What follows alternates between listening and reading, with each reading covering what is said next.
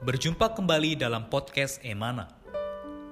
Renungan-renungan yang menguatkan iman ini diambil dari tulisan-tulisan saudara Watchmeni, seorang pelayan Tuhan yang sangat mengasihi Tuhan sampai akhir hidupnya. Semasa hidupnya, Tuhan memakai saudara Watchmeni untuk menyingkapkan banyak terang dan wahyu Alkitab. Di antaranya adalah mengenai salib, mengenai Kristus sebagai hayat, juga mengenai kesatuan tubuh Kristus. Kami berharap kehadiran podcast Renungan Emana, khususnya di masa pandemi virus hari ini, dapat menghibur dan menguatkan iman Anda. Podcast Renungan Emana dapat Anda dengarkan melalui aplikasi Emana dan Spotify. Anda dapat menghubungi kami pada nomor hotline Emana di 0851 5677 2397 Sekali lagi Anda dapat menghubungi kami pada nomor hotline Emana di 0851 5677 2397. Buku-buku saudara Watchmeni secara lengkap dapat Anda peroleh di toko buku Yasmerin, Tokopedia, Google Playbook, atau di website resmi yasmerin.com. Selamat menikmati seri renungan hari ini. Salam kasih Kristus saudara-saudari, para pendengar podcast Emana.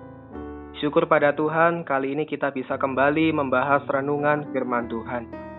Kali ini kita akan membahas satu topik dengan judul Berjaga-jaga dan Berdoa. Dan sudah bersama saya kali ini Saudara Haris. Halo Saudara. Halo. Bagaimana kabarnya Saudara Haris? Baik, ya baik. Amin. Puji Tuhan. Saudara Haris, dari judul ini saya akan membacakan satu ayat uh, di dalam Efesus pasal 6 ayat 17 sampai 18. Kemudian nanti Saudara Haris boleh menyampaikan pewahyuan dari ayat ini ya. Amin. Dikatakan di sana, dan terimalah ketopong keselamatan dan pedang roh, yaitu firman Allah. Dalam segala doa dan permohonan, berdoalah setiap waktu di dalam roh, dan berjaga-jagalah di dalam doamu itu dengan permohonan yang tak putus-putusnya untuk segala orang kudus. Dari ayat ini, Saudara Haris, kira-kira wahyuan apa yang bisa dibagikan bagi kita semua? Amin. Ya, uh, kita melihat bahwa di sini kita harus uh, berjaga-jaga juga berdoa dan dikaitkan dengan kitab Efesus pasal 6 ayat 17 sampai 18 ya. Nah, di sini berdoa khususnya di dalam kitab Efesus pasal 6 ini adalah berdoa yang merupakan berdoa untuk berperang ya. Merupakan masalah peperangan rohani. Sehingga uh, kalau kita lihat bahwa uh, berdoa di sini begitu penting dan begitu vital karena itulah, maka yang paling hari ini mungkin hal rohani yang kita lakukan yang paling diserang oleh musuh adalah masalah berdoa. Ya. Karena itu musuh paling tidak senang kalau kita ini melakukan pekerjaan berdoa. Ya. Uh, dan hal karena hal rohani ini adalah hal yang sangat uh, bisa menyerang musuh secara langsung bisa menghancurkan musuh secara langsung. Ya. Karena itu dia sangat benci terhadap doa-doa kita. Ya. Nah, musuh lebih dahulu akan menyerang kita. Dia akan berusaha mencegah kita untuk tidak berdoa. Mungkin lewat orang sekitar kita, melalui atau juga melalui pekerjaan kita kelelahan atau juga melalui sakit tubuh kita dia menyerang kita supaya kita enggan untuk berdoa. Yeah. Supaya kita tidak berselera untuk berdoa. Kadang juga musuh menyibukkan kita dengan berbagai pekerjaan atau di dalam pendidikan atau dalam keluarga atau dalam kesenangan sehingga kita tidak ada waktu untuk berdoa. Yeah. Ya. Jadi uh, musuh sangat benci terhadap doa-doa kita. Dia akan terus berusaha mengikis hati kita. Yeah. Ya supaya kita ini tidak mencari waktu untuk berdoa. Dia akan mengikis roh kita sehingga uh, kita ini berdoa tapi berdoa asal-asal berdoa ya. Tidak berdoa di dalam roh. Ya. Tanpa menjamah Tuhan, tanpa berkontak dengan Tuhan, asal berdoa saja. Itu artinya dia musuh sudah mengikis roh kita. Bahkan dia juga mengikis waktu-waktu doa kita. Ya, mungkin tadinya frekuensi doa kita itu banyak ya. Sekarang tinggal cuma satu kali ya. Ya. Nah, bahkan sampai tidak ada mungkin ya. Tadinya kita satu jam bisa bertahan berdoa, sekarang cuma lima menit berdoa sudah tidak tahan, sudah capek. Betul. Banyak kortingan, banyak diskon terhadap doa kita. Ya, betul. Itu artinya musuh sedang mengikis waktu-waktu doa kita. Hmm. Mungkin kita waktu doa tadinya kita berdoa setiap hari. Sekarang bisa cuma seminggu sekali, bahkan sebulan sekali. Ya. Nah, saudara sekalian, kita harus mengenal bahwa musuh paling menyerang masalah doa kita. Ya. Makanya di dalam Efesus ini doa itu berhubungan dengan peperangan rohani Ya, betul. untuk melawan musuh. Ya. Nah, kita harus eh, di sini kita lihat bahwa di dalam ayat ini berdoa itu setiap waktu di dalam roh dan berjaga-jagalah di dalam doamu. Jadi artinya berdoa ini harus berjaga-jaga. Berjaga-jaga tentu aja kita tahu bahwa ini suatu sikap di mana kita itu siap menahan serangan ya. Sikap di mana eh, eh, yang diperlukan oleh kita supaya musuh tidak bisa menyerang kita ya. Hmm. Jadi kita perlu berjaga-jaga dan juga perlu berdoa. Amin. Amin. Amin. Ya, baik. Tadi sangat baik Saudara Haris mengatakan ya bahwa di dalam Efesus pasal 6 ini merupakan satu pasal yang membicarakan mengenai peperangan rohani. Di antaranya yang paling penting adalah hal berdoa. Ternyata berdoa juga merupakan perkara peperangan. Nah, Saudara Haris, mungkin ya ada beberapa orang Kristen yang mengatakan, "Oh, aku sudah berdoa nih. Aku setiap hari ada doa yang khusus, yang intens." Tetapi mungkin juga banyak orang Kristen yang tidak menyadari bahwa di balik waktu doanya itu sebetulnya ada peperangan rohani. Sehingga kadang-kadang musuh si iblis itu suka menyerang entah melalui tubuh yang lemah tadi saudara kita mengatakan ya, melalui keluarga ataupun pekerjaan ataupun kesibukan. Lantas bagaimana saudara Haris eh, cara praktisnya di dalam waktu doa-doa kita ini supaya kita bisa memiliki eh, sikap atau kemampuan untuk berjaga-jaga di dalam doa kita itu tidak terganggu oleh eh, situasi-situasi itu, oleh serangan-serangan dari si musuh, si iblis di balik setiap perkara-perkara yang saya sebutkan tadi. Praktisnya eh, berdoa dengan ditunjang berjaga-jaga itu bisa kita lihat di dalam Matius pasal 26 ayat 41. Amin. Di situ dikatakan bahwa berjaga-jaga sambil berdoa supaya kamu tidak jatuh ke dalam pencobaan. Amin. Nah, di, di, di setengah ayat ini eh, sudah terlihat bahwa musuh itu akan selalu menyerang dengan cara mencobai supaya kita itu jatuh, supaya kita tidak berdoa, supaya kita tidak berjaga-jaga. Lalu bagaimana kita berjaga-jaga? Perkataan Tuhan selanjutnya adalah roh memang penurut, tetapi daging lemah. Di sini eh, roh memang penurut, artinya dalam bahasa Inggrisnya adalah roh itu memang mau, roh kita itu mau menghendaki, roh kita itu bisa berjaga-jaga, ya. Daging kita tidak bisa berjaga-jaga, tetapi roh kita bisa berjaga-jaga. Amin. Jadi bagaimana kita berjaga-jaga? Harus berjaga-jaga di dalam roh kita. Amin. Kita harus melatih roh kita dengan cara kita berpaling kepada Tuhan dan menyeru namanya. Amin. Praktisnya kita harus menyeru namanya, berpaling pada Tuhan. Pasti ketika kita berpaling pada Tuhan, roh kita berkontak dengan Tuhan, maka ada kekuatan untuk berjaga-jaga. Ya. Roh kita bisa berjaga-jaga. Nah, sehingga melalui kekuatan berjaga-jaga demikian, karena roh kita berpaling pada Tuhan, kita tidak akan tertidur, tidak akan malas untuk berdoa, kita tidak akan menjadi lelah uh, bahkan malah berselera terhadap doa. Amin. Kita tidak akan menjadi lengah karena uh, karena suatu hal yang lain, uh, karena suatu urusan kita tidak menjadi lengah.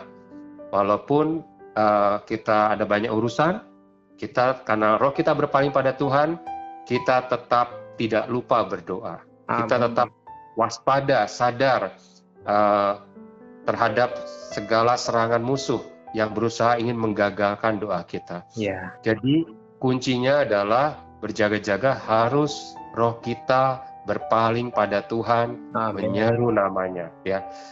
Lalu uh, saudara-saudari, uh, lalu kita semua uh, saudara-saudari kita perlu berjaga-jaga itu adalah uh, melalui uh, firman-Nya. Ya. Di dalam Efesus ini, kalau kita lihat bahwa uh, berdoa, terimalah pedang roh, yaitu firman Allah, dalam segala doa dan permohonan. Amin. Jadi uh, selain roh kita berpaling pada Tuhan untuk berjaga-jaga, maka di isi doa kita pun adalah doa yang penuh kesiapan, penuh dengan senjata, yaitu firman Allah. Amin. Artinya bahwa yang isi doa kita perlulah firman Allah. Ya. Isi doa kita bukan pikiran kita sendiri, ya. Isi doa kita uh, bu uh, bukan perkara-perkara lain yang pribadi kita. Seharusnya isi doa kita adalah firman Allah. Ah, ya. Nah, inilah yang namanya doa peperangan. Ya, kalau kita ingin uh, berdoa, ya dengan berjaga-jaga, maka isi doa kita perlu firman Allah. Ya. Amin. Ya.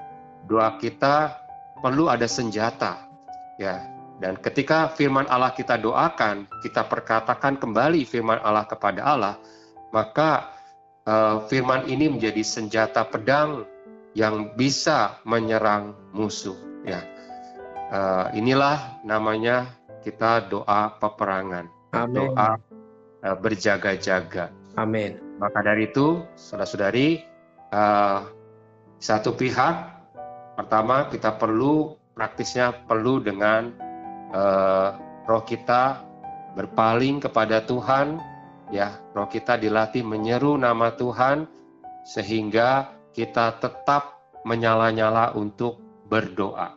Amin. Lalu yang kedua, kita perlu isi doa kita adalah firman Allah. Amin. Sehingga firman Allah menjadi pedang roh yang bisa menyerang musuh.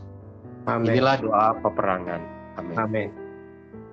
Iya, terang yang baru bagi saya juga bagi kita semua ya saudara-saudari, bahwa ternyata berdoa dan berjaga-jaga itu bukanlah sesuatu yang luaran.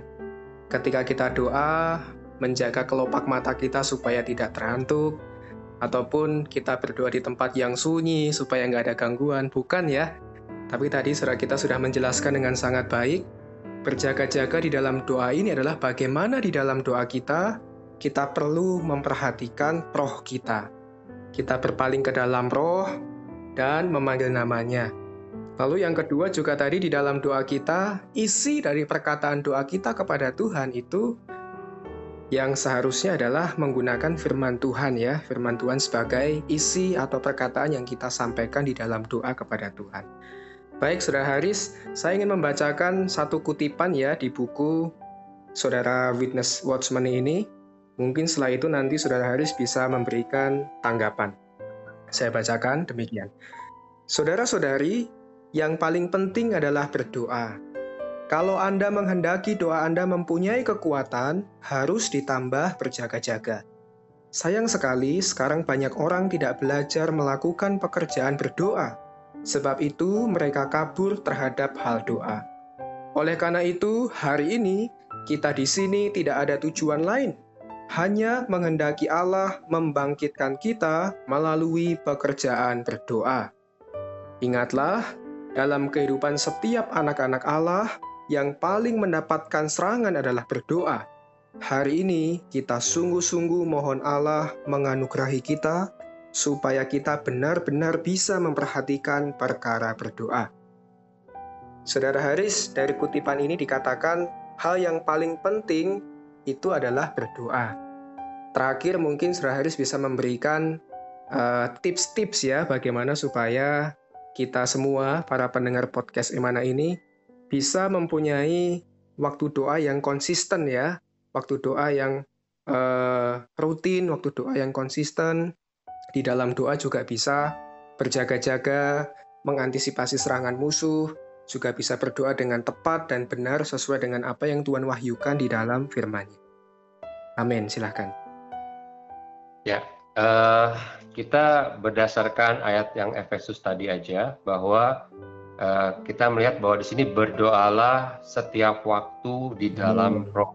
Ya, uh, bagaimana kita masih memiliki doa yang tepat ya? Pertama kita tahu dulu ada doa yang uh, tepat bagi kita, yaitu kita harus berdoa setiap waktu di dalam roh kita. Amin. Kata, ber, kata berdoalah itu uh, menunjukkan bahwa uh, suatu kata perintah untuk segera dilakukan, ya. Jadi bagaimana berdoalah setiap waktu, ya, agar kita bisa berdoa setiap waktu, maka yang terlebih penting adalah kita harus segera berdoa. Ya, ketika kita bangun tidur, kita segera berdoa. Ketika kita mau melakukan sesuatu, kita segera berdoa. Bahkan sedang melakukan sesuatu, kita segeralah berdoa. Amin. Selesai melakukan sesuatu, ya kita segeralah berdoa. Ya. Berdoa setiap waktu itu adalah artinya dalam segala waktu, ya dalam segala waktu kita berdoa. Frekuensinya banyak, ya. Maka eh, frekuensi doa kita biarlah semakin diperbanyak.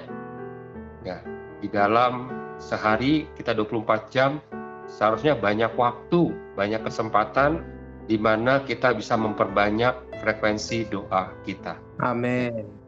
Maka kita perlu menggunakan segala waktu kita ya dalam mengerjakan apa pun Contohnya uh, biasa kalau saya menyetir ya mobil ya uh, untuk ketika saya pergi melayani ataupun ketika saya melakukan sesuatu ya uh, pergi ke suatu tempat lalu apa yang saya lakukan ketika saya menyetir mobil maka saya harus segera berdoa menyeru nama Tuhan Amin. Ya.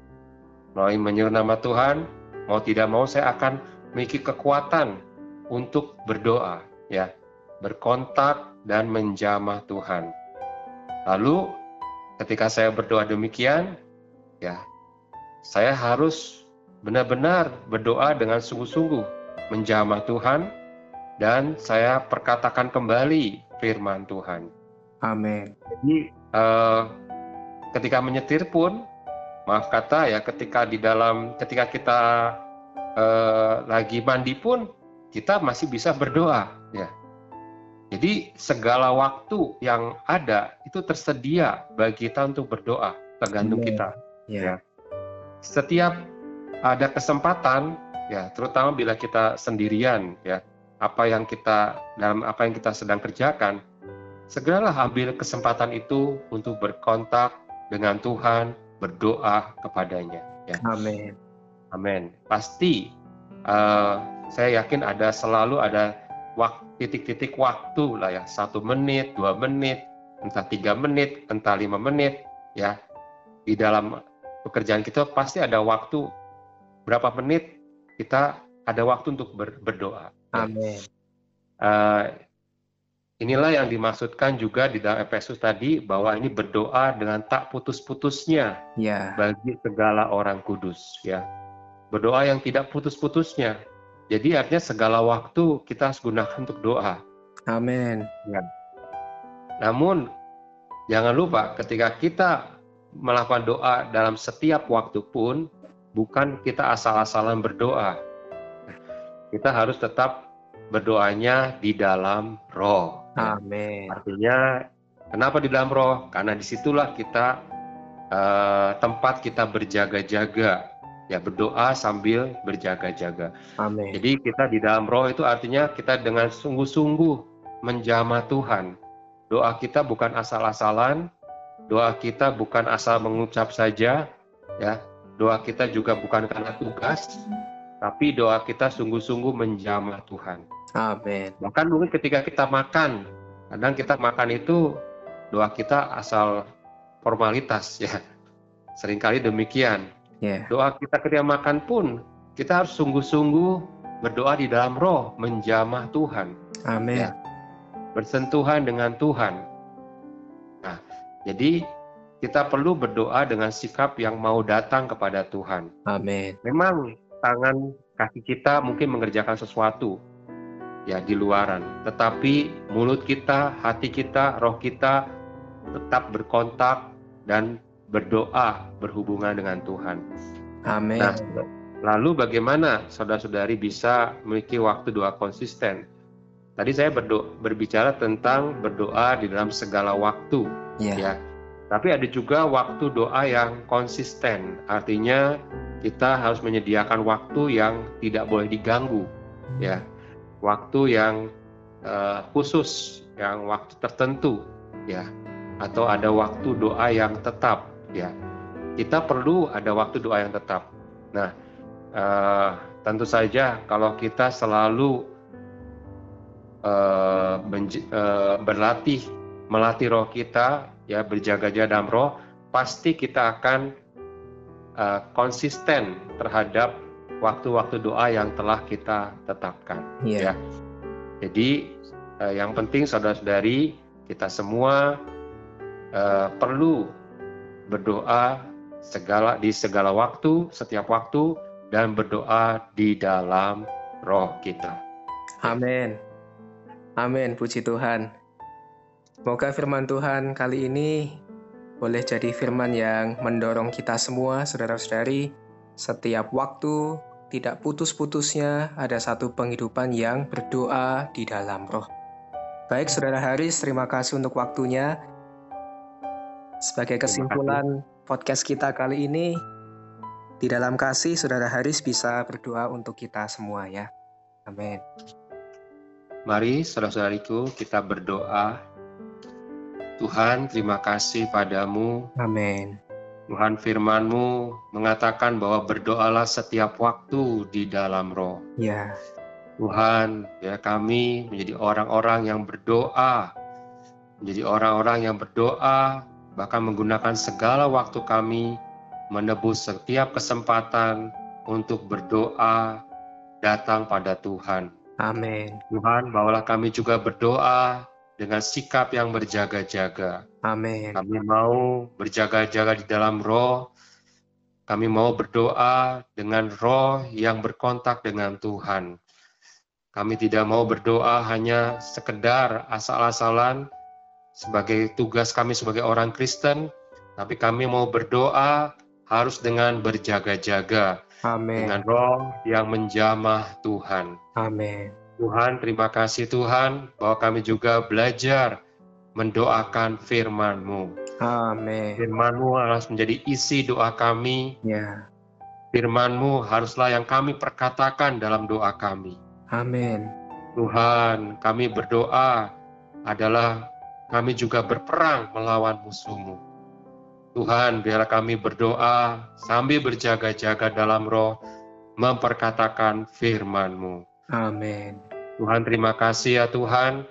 Jagalah waktu-waktu doa kami. Amin. Kami mau berlatih berdoa. Amin. Kami mau mengejar waktu doa-doa kami. Ya. Kami juga mau menebus waktu-waktu doa kami. Amin. Tuhan, terima kasih padamu. Dalam namamu kami berdoa. Amin. Baik, terima kasih Saudara Haris. Tuhan berkati. Terima kasih. Puji Tuhan. Amen. Sekian podcast Renungan Emana hari ini. Kami akan kembali pada seri berikutnya. Anugerah dari Tuhan Yesus Kristus dan kasih Allah dan persekutuan Roh Kudus menyertai kita semua.